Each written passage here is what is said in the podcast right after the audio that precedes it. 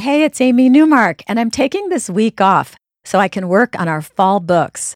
I've picked out one of my favorite weeks from last summer to rerun for you, and I'll be back next Monday with new episodes.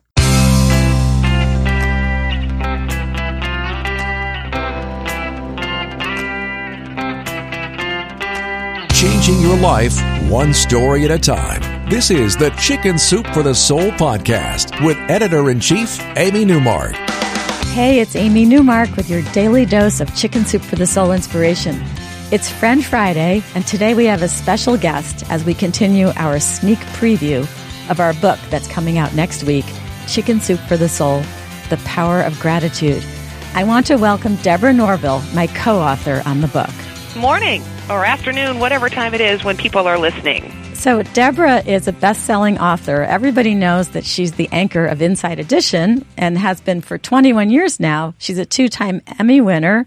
She's on the board of directors of Viacom, and she's a best selling author herself, including one that is very relevant to this topic Thank You Power Making the Science of Gratitude Work for You. And Deborah has worked with me on various books. She wrote the forewords for Chicken Soup for the Soul Think Positive and Chicken Soup for the Soul Find Your Happiness. And Deborah, I talk about both of those books all the time on the podcast. She was my co author last year on Chicken Soup for the Soul Think Possible, and now my co author on Chicken Soup for the Soul The Power of Gratitude.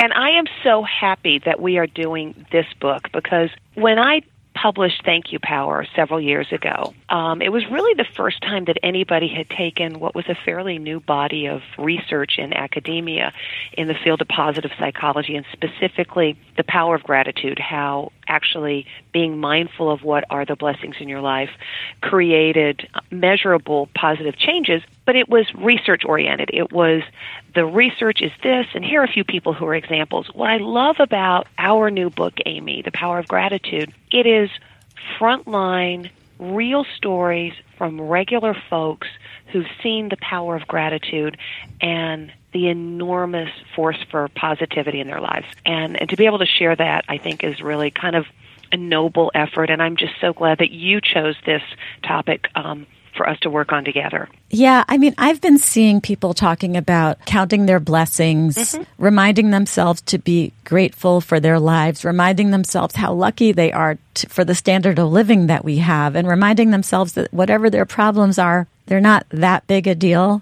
and they're not insurmountable. And so it's interesting. We've been in business 23 years, and it's the first time we've done a book specifically about the power of gratitude. I think it's long overdue. Wow, really? Yeah. Boy. Yeah. Well, I am. It is better late than never, right? Yeah, and I I think it's it's so valuable. I find that well, you know, I've been doing this job now for almost 9 years and one of the key things I've learned from reading tens of thousands of Chicken Soup for the Soul stories is to be grateful for what I have. And boy, does it change you as a person. When you are grateful all the time and when you recognize the blessings in your life, it makes you a different person and people like you better. Yeah, and and this is not just your observation. Um, you're a very likable person anyway, but the research um, really backs that up, and that's what got me intrigued by this subject several years ago. Was the fact that there was actual proof. I mean, sort of intuitively, all get that. Oh, you know, if you put your mind on positive things, um, probably you know your life will be better, but but where was the proof of that and what kind of studies have been done and i'd love to share because our book has so many wonderful stories of, of people who've found how the power of gratitude really has changed their lives for the better.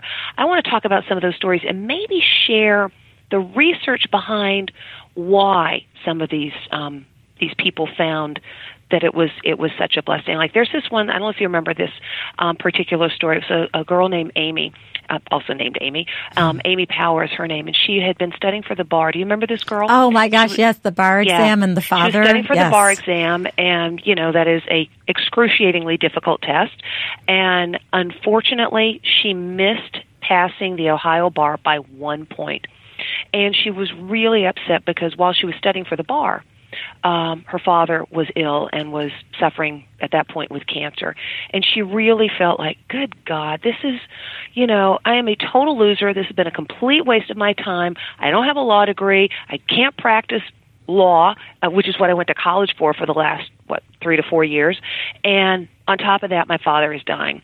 So she doesn't have a job. She can't get one in the field that she wants. So she goes home, which is another thing that sort of makes you feel like you've got a big L on your forehead. You're an adult and you're living back home with your parents. Instead of seeing it all as a giant, great, big negative in her life, she realized that thanks to that one point that she didn't get on her bar exam, she was able to go home and spend time with her father. And while she was living, in this case, it was in Texas where her dad was, as she's sitting there with her daddy, she's studying the Texas State Bar um, material. And her father passed away, but knew that she had passed the bar. And so while he wasn't well enough to go to the licensing ceremony when she officially, you know, becomes a member of this Texas State um, bar and is able to practice in the state of Texas. He knew. And so she was incredibly grateful for that. And as she was sitting there with her father, as he's not well and she's studying for the bar exam, she was filled with gratitude. I, you know what? I'm so glad I didn't pass in Ohio because I get to be here with my daddy. Well, here's the science behind that. And this might explain why Amy passed the Texas State Bar instead of the Ohio State Bar. Because what was going to her mind? What was her mindset when she was in Ohio? Right? She was she was sort of frustrated that she's so far from her father. He's not well. A little bit kind of conflicted. Gosh, I really ought to be with Daddy, but I got to study hard and pass this exam. So there was some negative thought processes going on. Right? Yeah, exactly. And, exactly. But when she's in Texas and she's sitting there with her father, and he's not well but she's with him and she's grateful and they have this time together. And even though she's looking at the book, she's with him. There's a positivity going on. Well, the research that was done by Barbara Fredrickson, who is at the time was at the University of Michigan, she's now at University of North Carolina. Um, her research found that when you are in positive affect, Translated, that means when you're feeling good, when you're kind of happy, when life is okay. Doesn't have to be brilliantly fabulous, just life is good. When life is good, you have actually created a process, a chemical process in your brain that enables, she calls it the broaden and build um, phenomenon. You are able to broaden your ability to reach the information that is in your head. We all know we've studied stuff, we've learned the information, but darn it, sometimes you can't grab it. When you're in positive affect, when you're feeling good, it's almost as though imagine you know make with your fingers make a little bitty tube and maybe it's like an inch big well there's no way you can take your left hand into that little one inch tube you've made with your right because it's not big enough but when you're in positive affect it's as though you have broadened the size of that tube and it's made larger and you can actually stick your hand in there and retrieve whatever's on the other side. It's the same thing with the information. By being in a positive frame of mind because she was with her father during his time of need, Amy was able to better grab the information that she knew and thus was able to pass the bar exam. Yeah, that the makes a lot of sense. Positivity of gratitude helped her become a lawyer. You know what else I love? So many people in the book showed us how even if you aren't naturally grace, grateful, yeah. you can become that way. You can actually practice it and it will mm-hmm. become one of your traits pretty quickly. I mean, there was story 51 by Haley Smart where she was a pretty negative girl. Um, right. Um, she wasn't, oh, she was 25 and she said she was still waiting for her life to start. And then her mom told her how to be thankful every day. And yeah. Haley started practicing it and she became a grateful person. It, it became part of her persona. She wrote down five things she was grateful for from then on every single mm-hmm. day. And all of a sudden, she became a successful person. So it shows you don't even have to have it built into you. You can become that person. That's true. And actually, the research shows about 50% of, of our sort of mindset is, you know, we're born with it. It's the way we are. But that means 50% we can work on. So if you are naturally someone who has a tendency to see the clouds rather than the sunshine, that's fine. That's the way you were wired. But the good news is you can change your wiring. You can almost, you know, be like a, a junior electrician. You can redo your own wiring simply through the practice, like Haley did, of, of regular gratitude. If you want to become a, a more you know, sunny side up kind of person. And the other thing that's really cool about that is the research shows. I mean, there's this wonderful um, expression about uh, about the practice of gratitude. It may not come naturally, but practice will make it more agreeable. It, it there is what they call uh, the psychologists call an upward spiral. So when you do the first time. It's kind of like uh, it's like pushing, it's like pushing a rock. You try to get that rock to go. You really have to exert a lot of energy. But then when that rock starts to go, you actually don't have to use as much energy to keep it going. And the next thing you know, if it's a round rock, it'll start tumbling and all you have to do is just kind of keep it going in the direction you want. And that doesn't take any effort at all. So in the beginning, the practice of gratitude can for many people be a pain in the backside. But if you literally just take a little bitty notebook, it's what I do, um, carry it around in my pocketbook. It sort of looks like a checkbook, but it's not. It's just a little gratitude book. And you just dot down a couple of words of the things that happened to you that day um, for which you were grateful. It becomes an easier practice. And what's really cool is the laundry list of things that happen as a result. And there are so many examples of that in our book of people who um, started practicing gratitude and found all these amazing things um, as a result. Yeah, it's really life changing. And I love the fact you don't have to be born that way. That to me is so significant. Even the sourest, most pessimistic person who kind of hates him or herself for being so sour and pessimistic mm-hmm. can read oh my gosh, eh, just about any one of these stories in this book will get you motivated and will get you started on this new path to practicing gratitude and making yeah. it part of yourself. And here's a really cool thing. When you practice gratitude, and again, this is backed up by by research, and this was sort of the study that got me totally jazzed about um, gratitude as an area where I might want to do some writing. It was a study done at University of California, Davis, and basically they took the group of study participants, divided them up into three groups. One group wrote a list of three to five things that they were grateful for every day.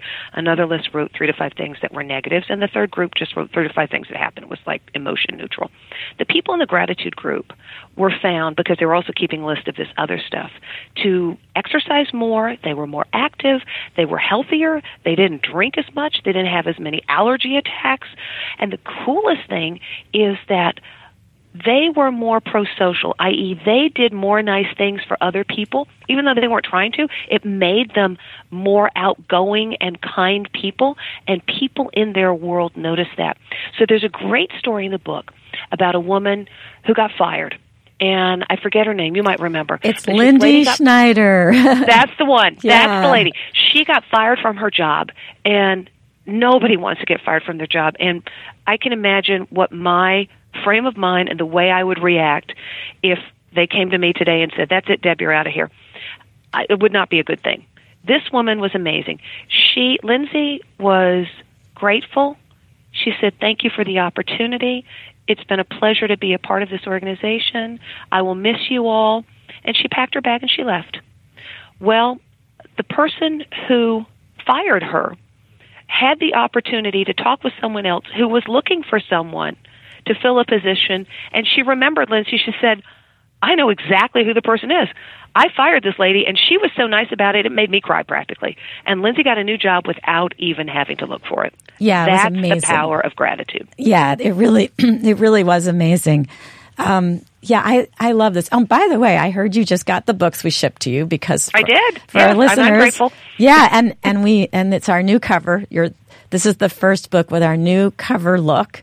Our it's new very template. serene. It's very inviting. It's it's the kind of thing where you look at the cover and you think, there's something good inside the pages of this book. I better open it up and figure out what that might be. And we made it fancy. We embossed it. We made it very, what they call in publishing, gifty. It's Good. very, very gifty. and speaking about gifty, I just want, before we finish off, I just want to talk about the fact that you have a new line coming out in your Deborah Norville collection, don't you? Yes, yes. We've got um, we are expanding the everyday line. You're so sweet to ask. Um, I've got a knitting and crochet yarn line. Um, you can go to my website and it's got a link to the place where you can get it. But Deborah Norville Everyday is a, a, a yarn that doesn't pill. It doesn't make those annoying little balls.